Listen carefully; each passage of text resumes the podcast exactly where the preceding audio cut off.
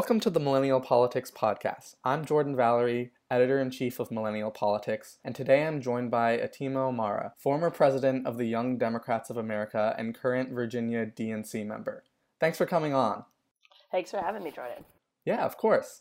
So, today we're here to discuss the results of last night's elections. Usually, odd year elections don't get much attention nationally, but with Donald Trump in the White House, a lot of folks saw these municipal and state elections as a sort of referendum on Trump and the GOP. Going in, it was pretty clear that Democrats would win back the New Jersey governorship after eight years of Chris Christie, but there were a lot of seats that folks weren't so sure about. The Virginia gubernatorial race, in particular, was rattling Democrats, but Democrat Ralph Northam pulled through last night with an unexpected nine point victory. Moreover, Democrats gained 16 seats in the Virginia House of Delegates, which brings the House of Delegates to a tie with 50 Democrats and 50 Republicans. Across the country, progressives picked up essential seats. Two Democrats were elected in Georgia, a Democratic victory in Washington state gave Democrats another trifecta, and Maine voted to expand Medicaid, something the Republican governor has refused to do. All in all, it felt like a pretty good night to me. What are your thoughts? Is this a good sign for the Democratic Party? Oh, yeah, this is a fantastic sign for the Democratic Party. I mean, last year, pretty much everybody knows where they were uh, on the day after election in shock, in bed, in tears, you know, whatever it was to cope after what was not ex- an expected loss, right? And we've had some small special elections, mostly legislative around the country, that have been special, that have been flipped, but there was these congressional elections and, and, and, you know a lot of discussion about where the party was going and if we could rally. And you know honestly here on the ground in virginia you know we thought we would do well, but we thought we would do well within the margin of error, which was the case four years ago. This last night was definitively a blue wave. And looking at not only the numbers in sort of the urban areas, but the suburban areas, the ex urban areas. If I was a Republican who has a district that makes that kind of population up, suburban and ex urban, which a lot of Republicans do, I would be very nervous about the 2018 elections. And that definitely seems to be the word this morning. We expected the best projection was potentially at the lowest best five seats pick up, highest seven. Nobody thought the full 17 that were targeted were we were even going to get close to that. Maybe thought we would pick up the rest in 2019 when the House is back up with the state Senate. But here we are, and we are thrilled. So that's interesting because we've previously had Josh Stanfield, executive director of Activate Virginia, on the podcast, and he said the same thing. Hopefully, there are a few seats flipped, but in all likelihood, you're going to have to wait till 2019. Mm-hmm. What do you think changed? I think the fact that there has been growing issues for the Trump administration uh, at the national level. And between the indictments for some of his campaign team around Russia, their inability to get anything done, and also pushing back on healthcare, something that became amazingly popular again after Trump was elected, and protecting that. Pretty much frustration on the ground with some things, how they were going politically in Virginia, combined for a tsunami effect of the regular base coming out, but 10 times of many volunteers and activists doing knocking doors new voters engaged, voters that may have not been as engaged getting engaged. Um, usually it's a struggle in off year elections. Like our, our turnout is always so much lower. But we kind of knew things were going to be heading in a positive direction when even just looking at our Republican and Virginia primary, Democrats outperformed in turnout. 150,000 more people turned out to vote in the Democratic primary versus the Republican and that was definitely an indicator. There was enthusiasm around. And then when you hear you know the number of volunteers turned out this year was almost 200% more than what had turned out to volunteer for mcauliffe in 2013 and 66% more than what happened than people who volunteered even on GOTV weekend in 2016 you know something's happening. The enthusiasm is real and it's there. I was handing out sample ballots myself for the party uh, at my polling place yesterday, and a woman came up to me, young woman, and she was like, "I'm tired, I'm cold, I'm wet, but damn it, I am here to vote," and grabbed the Democratic sample ballot and you know headed into the polls. Um, and that was sort of the sentiment from a lot of people. While knocking doors myself, you know, handing out sample ballots, uh, just talking to people on the ground. There's just frustration uh, with what's happening, and it's finally coming out. So you mentioned turnout, and voter turnout, of course, tends to be very low in non-presidential elections, especially with people of color and young people, who are really the base of the Democratic Party. But according to exit polls, it seems that the racial composition of the electorate didn't really change from 2016 to 2017 yeah. in Virginia, meaning that people of color actually turned out. And of course, Ed Gillespie ran an incredibly racist campaign, but Northam came out against sanctuary cities and left his black running mate, Justin Fairfax, off of campaign material materials. So I was really unsure what turnout would look like among people of color, and honestly, I would have understood if turnout was kind of low, but that wasn't the case. Why do you think that is? I think a couple things that were unique to specifically Virginia. We ended up being a bit of the heart of some of the culture wars that are happening on the national level. The NFL, the talk about the Confederate statues. It started because those conversations were happening in towns across the South, and um, Charlottesville, Virginia was one of them. That's the place I went to college, that's the place I started my own political activism. And it's a great progressive town who had gone through the conversation and progression to realize that they wanted to change the names of these parks, that they wanted to remove these statues. And that was something they had come together as a community to decide. And then a bunch of outsiders come in and launch a counter protest, and several um, where people were kill- killed, people were badly injured. And to see that play out and how people were emboldened and thanking the current president in the White House for supporting them or, or giving implicit support rather um, and what they were doing and saying many side both bad people on both sides that was to some people like casting their vote, especially in communities of color, was a, a casting a vote against the obvious in their minds racism that I, that they see um, coming from the White House, um, the xenophobia coming from the White House, something of which I agree with. The culture war is something that was really at the forefront of my mind going into last night. It was a worry for me, but last night ended up being a pretty big victory for diversity. In Virginia, Danica Roem, a transgender woman, defeated the Republican incumbent, who was one of the most violently anti LGBTQ legislators in the country. Danica is going to be the first out trans person to be elected to a state legislative chamber in 25 years.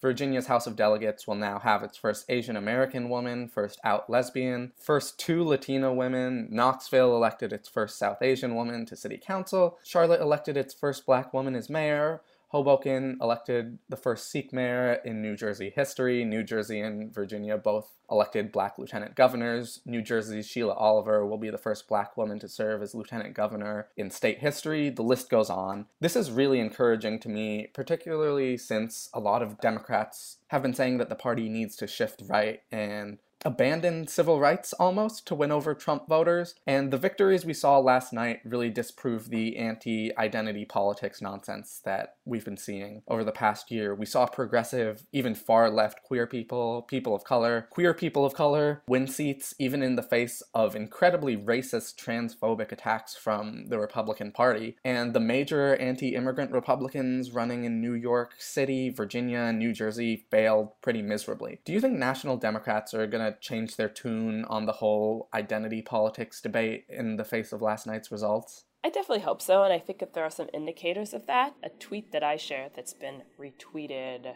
several hundred times and almost now, I think favorited a thousand times, is the gender and race breakdown of the Virginia elections on the governor's level.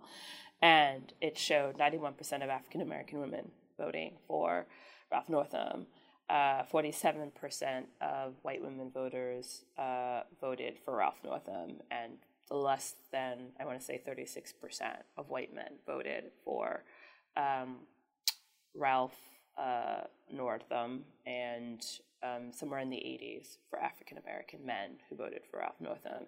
Those numbers are very clear where the party base is, right? It didn't show the numbers on Latinos, but that African Americans, communities of color in general, are the base. They're holding this party up. They should be elevated more to leadership positions, be part of decisions and discussions on outreach um, as well as running for public office more so because they will be they will be accepted they are part of the american fabric and people want to see all of our communities the majority of americans anyway want to see um, you know diverse representation in public office. Uh, we are a better country when that happens. Um, and so even just in polling numbers, I think Essence, I want to say, did a polling, a, a joint poll with Black Women Roundtable that showed that African American women voters were getting disenchanted with the Democratic Party. Um, not that they were going to go vote for Republicans, but they just might consider not voting at all if they felt like they were being taken for granted. Um, those numbers were showing much after the uh, 2016 election. I think that's a result of the whole let's go after the white working class voters who went very strongly for Trump and really aren't in any shape or form looking like they're coming back. It's I don't think that we should not mm-hmm. not talk to white working class voters. I just think we shouldn't be concerning ourselves with those who you know found it possible to look past all of his awful hateful rhetoric on the campaign trail and vote for him. There are many white voters who are working class who didn't vote those folks I'd love to engage again in the process. Um, but, you know, the ones who found it in themselves to be able to vote for Trump, like, there's nothing they're going to see in this Democratic Party, especially after the folks we elected last night across the country, yeah. that they're going to want to come back.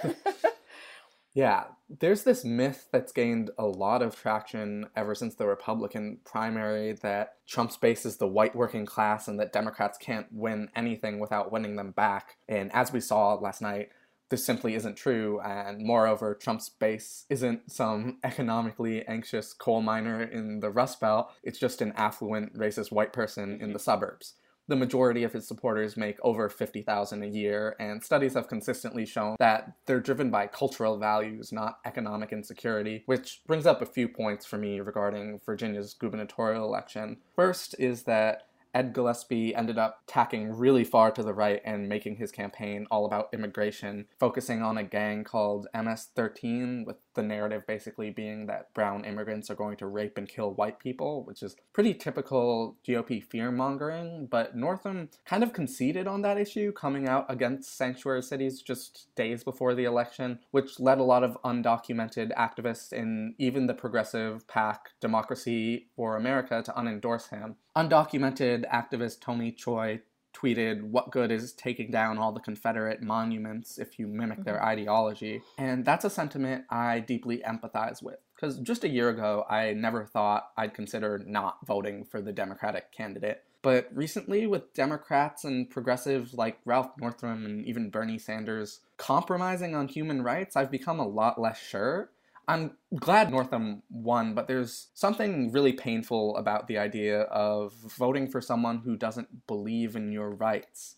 Have you experienced this conflict at all, and how do you deal with it? I would say it is something I find interesting as an African American person who started her career very much um, doing a lot of activist work, working for a labor union, um, working for voter registration organizations in lower income communities, communities of color, immigrant communities, and also working in democratic politics because I saw the issues that concern those communities most affected by political and policy debate.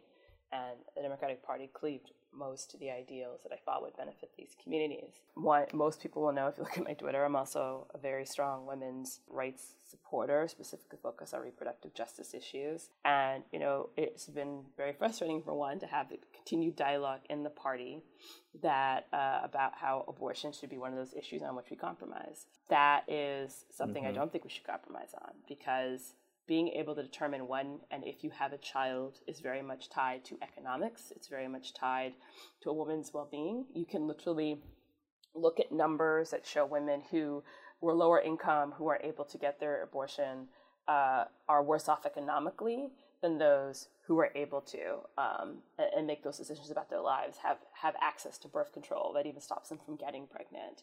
And when you're having sort of those discussions and about your humanity um, as a woman that we can compromise on this issue. I'm like no i'm not compromising on what i determine what my direction of my life is going to be. And having a child is a very big economic decision. Mm-hmm. So yeah, I've definitely struggled. I've definitely struggled when our party after you know 2016 was saying we should be focusing on the folks that were talked about by uh, JD or whatever his name was who wrote Hillbilly Elegy. It's like I'm not saying those folks don't have something in common, don't have an economic struggle, but you know when they take their economic insecurities or concerns and say it's the fault of the Latino who's trying to find a job. That's why I can't get ahead. It's the fault of the other immigrants that, you know, they're murderers and, and, and out there trying to like hurt us as, as part of sort of a larger immigration reform debate for like the person who is doesn't have a, a, driver's license who's driving a car and, and using that one or two instances to derail an entire topic about comprehensive immigration reform it's really hard so i guess sort of the the short way to to answer that is i have come in um, come into that conflict and what i've tried to do when that happens is you know really be loud about my opinion. Like look it, it's not just um it's it, it's not just an activist perspective. Um, we have to be listening to what's happening on the ground. And in the case of women's health you know 85% of democratic women or more believe abortion should be legal in almost all cases uh, regardless of the situation and that's your base. Like you know yes. uh, like that's your base. You know it's the same with issues concerning criminal justice reform. Um, it's great to have somebody like justin fairfax who i know quite well. We've worked on um, worked on, on boards together you know become lieutenant governor because he as a young african american man who grew up in dc metro area can say i know how bad criminal justice that disproportionately affects african americans can affect families' lives. Um, I've seen it. I saw it in my neighborhood, and you know it needs to stop. It needs to end. It needs to lend a voice to that. I'm not saying that there aren't white colleagues who um, in Democratic politics who haven't supported that, but having faces on these issues is important in stepping up into leadership because if we just step away from the table, we see the argument, and that's not good either. Yeah, absolutely. How do you think that we should hold the party accountable? Now, the next governor is going to be a Democrat who's against sanctuary cities. How do we deal with that? How do we reckon with that? It's being active. And when I say being active, it's, you know, the thing that I think Democrats have traditionally not done as well as Republicans is that Republicans get Republicans elected and then they're like all up in their face about tax reform and healthcare. Like they had them terrified in 10, right? And you know, you're going to do this, you're going to do that, and they and they've always held the line because they the their base is very active. I started to see that with Democrats and progressives, you know, overall. So people who are maybe progressive but didn't necessarily call themselves Democrats, but in, in regards to holding the party accountable after Trump got elected, like no, you will not be the party that compromises with Trump on just about every issue, especially as it relates to healthcare, especially as it relates to disability rights, as it relates to women's rights, whatever. So it's making those calls. It's going to those legislative offices, saying like, "Hey, I knocked on all these doors. I donated this money, my time. You have to listen to these communities." You know, and I would say in the case of Ralph Northam, you know, he's a very good guy in that you know, a lot of his opinions he's admitted changed. Like some people know, like I think most um, who know, but he started off his career um, not in politics, but he had personally been a Republican and had voted as such. And over time, he had evolved to the point where by the time he ran, he was a Democrat, he was pro choice. And that was through evolution and that was through conversations, largely of which he credits um, his wife and some people in his family um, having discussions about women's health, as being a doctor himself, being in an area, you know, in the in the state where there's a lot more more African Americans. So um, he's the guy who definitely shows himself to be very open to to further dialogue and understanding the human rights behind an issue. And I definitely encourage folks to be at his office and at lobby days as much as possible. You know, even though we have taken the House, that doesn't mean we should fall asleep on our laurels. We should definitely make sure that they are passing the agenda we care about. So, on the other side, Donald Trump slammed Gillespie on Twitter for not being Trumpy enough, which is it came off as a bit weird to me given how Gillespie really tried to run this really racialized anti immigration campaign. What do you think Republicans are going to learn from this election? Are they going to become more racist, more like Trump? Are they going to see this as a rejection? I think on their side, they're going to figure out what they're going to do. I think I was talking this morning with another fellow DNC member, uh, speculating about hearing about Bob Goodlatte in the 6th Congressional District potentially considering retiring, long running Republican member of Congress in Virginia. And I said, Does he think his numbers look off? Because that's a pretty good Republican stronghold. And he said, No, he just may not want to preside over Trump's impeachment hearings. And I said, and I said, that may not even be it. It may also be that he has to decide if he wants to run on the platform of Trump or not. And that's really what it's coming down to for a lot of these Republicans. That Gillespie started off his campaign trying to be the moderate Bush Republican that he's kind of always sort of been on some issues, and that wasn't catching fire. And when that wasn't catching fire, he started doing the MS-13 ad, started doing, uh, you know, the voting rights ad that was saying, you know, we shouldn't be restoring voting rights because this one person who got through in the glitch was, you know, a repeat child molester and you know all of these inflammatory culture war type of ads right and he sort of dabbled in trumpism and that was you know, resoundingly rejected. So I think it's sort of a, a moment of conscience for the Republican Party. Some probably will run on the Trump stuff because they always had been before even Trump was there. They're like this ultra right wing Tea Party, Mike Pence types, right? Um, and they'll do whatever. And then there's going to be some who like may feel that they don't want to do that. And will it help? or if they try to run as traditional Republicans they've always run as, will they lose and do they want to face that? So I think that's the the decisions they have to make, and that's going to be interesting to watch how how many more retirements, go hanging out with my family we're going to yeah. see in the next few months. so. So, with Democrats gaining trifectas in New Jersey and Washington, with Democrats having infinitely more power in Virginia, what do you think the party's top priority should be? going into our General Assembly for next year, um, I know that the top priority, especially if we get the majority, is going to be Medicaid expansion. There are still 400,000 plus Virginians who still don't have health care as a result. And uh, Medicaid expansion has brought many jobs for folks. And we're just sending money to other states. that's actually technically ours. So if we're in uh, actually gonna, you know, we're still in the count. It's gonna be recounts for three days on uh, two, three races, determines where we're gonna end up. That's definitely gonna be high on the list of priorities. Shifting a bit, according to early counts, Democrats statewide beat Republicans by over nine points. That should mean that Democrats have a majority in the legislature, but instead they were only able to shrink the Republican supermajority to a 50 50 tie. That's not to say that Democrats mm-hmm. didn't do incredibly last night, but without gerrymandering, mm-hmm. they would have done a hell of a lot better. Fortunately, because of last night's victories, Virginia Democrats will have veto power over the next redistricting for the first time in three decades. Do you think that things are going to get better across the country after the next census and redistricting? Yeah, if we're in a better place, Democrats are in a better place electoral wise in state legislatures around the country absolutely I could see things getting better after redistricting. I mean, Republicans' playbook was run the tables to be able to control the maps in 10, and they successfully did that. Um, or in, I guess 10, 10 through 12, and they successfully did that, and that resulted in a lot of elections and state legislative seats where it really shouldn't have happened in Virginia, right before redistricting, we were within five seats of getting the majority.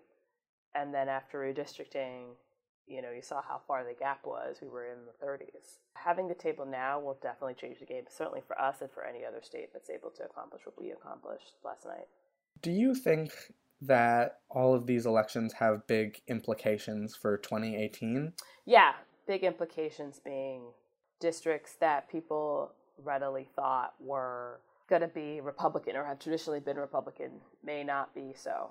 Between new voters, between new angry re-engaged voters, and a now very mobilized base, that's to be, you know, like I said earlier, it's to be a real big thought for Republicans. Do I really want to put in the bazillion dollars that's to be needed to fight off what, you know, is going to be kind of a blue wave? I mean, there are Republicans who are established members who are not raising on par with the Democrats um, who are in like, you know, five, seven way primaries getting ready to challenge in 18, right? Like they're collectively raising more, and even in some cases individually raising more than the sitting member of Congress for a few years.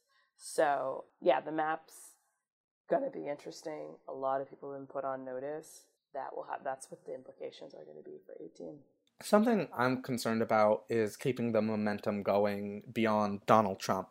I'm really glad that Donald Trump's mobilized a lot of people, but I think that Donald Trump's more of the it of the Republican Party. He's a product of it, mm-hmm. not an aberration. And I'm concerned about Democrats keeping up the momentum after he's gone. How do you think that we can make that happen? I actually really think engaging a lot with these activist organizations that are progressive partners, being part of the DNC transition committee when Perez took over, one of the subcommittees was figuring out how we can do better in engaging with these new progressive partners and are currently having existed for a while progressive partners to do work on the ground. Um, there's no reason that we shouldn't be working hand in hand on races in states you know, so our DPVA might be part of the Democratic Party of Virginia, rather, is part of a, a voters table where also Planned Parenthood sits, or also League of Conservation voters sit. And like the only thing we discuss is like, all right, what voters, what candidates do we have in common, and how can we work together? Some of that functions already happen, but how can we really formalize that? How can we really use our resources to best effect? Um, how can we really listen to sort of you know what the grassroots and voters really want, um, and and reflect that through our organizing work. Mm-hmm. Lastly, I want to talk about turning out different demographics because clearly, in my eyes, people of color are the key to the party. But in New Jersey, for example, according to early exit polls, it seems that not only did a majority of white women vote for the Republican candidate for governor, a greater percentage of white women voted for the Republican candidate for governor than white men, which it, it was surprising, even though a majority of white women did vote for Donald Trump. How do you think Democrats should handle the issue of turning people out by race? I mean, I think it should be focused, our party should be very focused on trying to turn out every voter in general. But I think as it regards communities of color, and I'll speak specifically to African American because I know that turn out more than others is not trying to show up every fourth October at a at a church or something, but showing up regularly. That keeps that base very organized. I know that that's been a concern that we've heard from African American voters and activists, and I think that that's a fair criticism. Um, some states do very well at engaging, and a lot of them don't. Um, and so we need to ask the strategy. You know, it's something that and Tom Perez admitted is a problem that the party has, and it's a strategy that we need to revisit as to how we engage, uh, especially with the newer generation of African American voters. Like, you know, I think the Democratic Party really understands African American voters over 50 very well.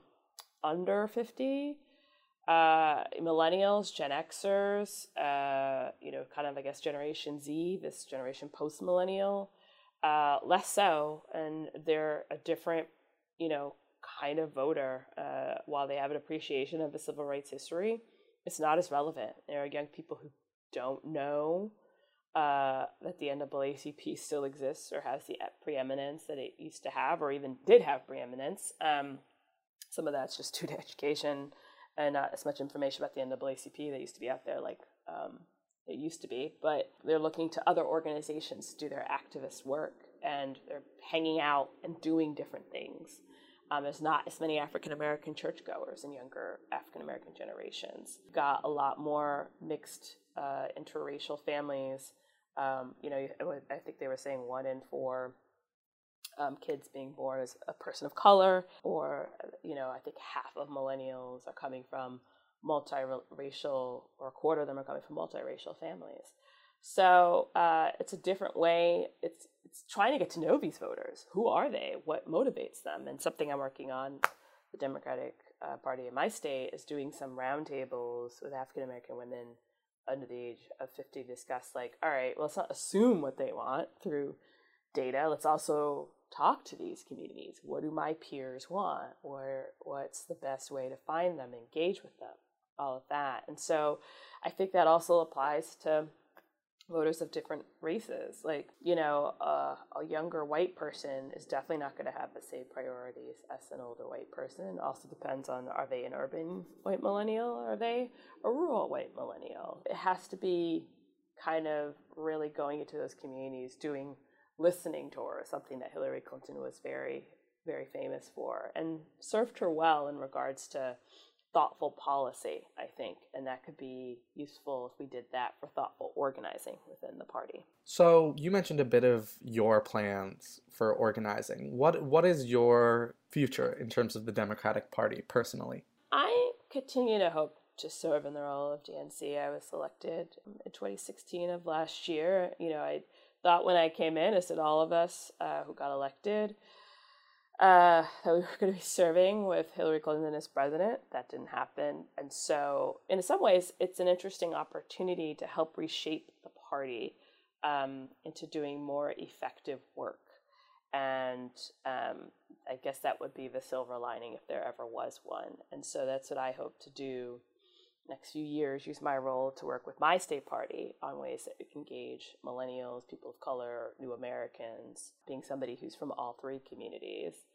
And also in just doing my own work professionally, I'm starting to do actual consulting to candidates who come from that rising American electorate, like millennials, people of color, women who are first time candidates um, who don't traditionally come from the political structure but are those folks who stepped up to run for office this year and will do that for 18 and 19 and 20 making sure they understand the process um, and using my experience having worked on campaigns and worked within the party structure to inform them on how to be successful. It's, it's better than me working for like 10 candidates. It's better than working for just the one. And um, also supporting organizations that have started in the wake of the trump election to actually support those efforts going forward. So, where can folks find your work online? I guess two places. One, um, atima-omara.com. Uh, just so some of my writing and some of my media work can get a sense of my values and things that are important. Um, but I started recently at LLC, um, Omara Strategy Group, to finally formalize some of my consulting work. And that shows a little bit more of my what are my electoral priorities, um, what organizations I'm trying to work with, and if you're interested in some of my work, you know, certainly reach out. Um, I wanna I wanna be a big part of making sure um, folks of my generation are active in the process and at the table. Are you on social media at all? I am Atima underscore Omara on Twitter and the same for Instagram. And I have a public page on Facebook, Atima Omara. Okay, great. Thank you so much for coming on today. Yeah, absolutely. Thank you so much for having me. It's great chatting. Yeah. Again, I'm Jordan Valerie, editor in chief of Millennial Politics, and I've just spoken with Atima Omara, former president of the Young Democrats of America and current Virginia DNC member. Stay tuned for our next episode where we'll be discussing the Alabama Senate election. Thanks for listening.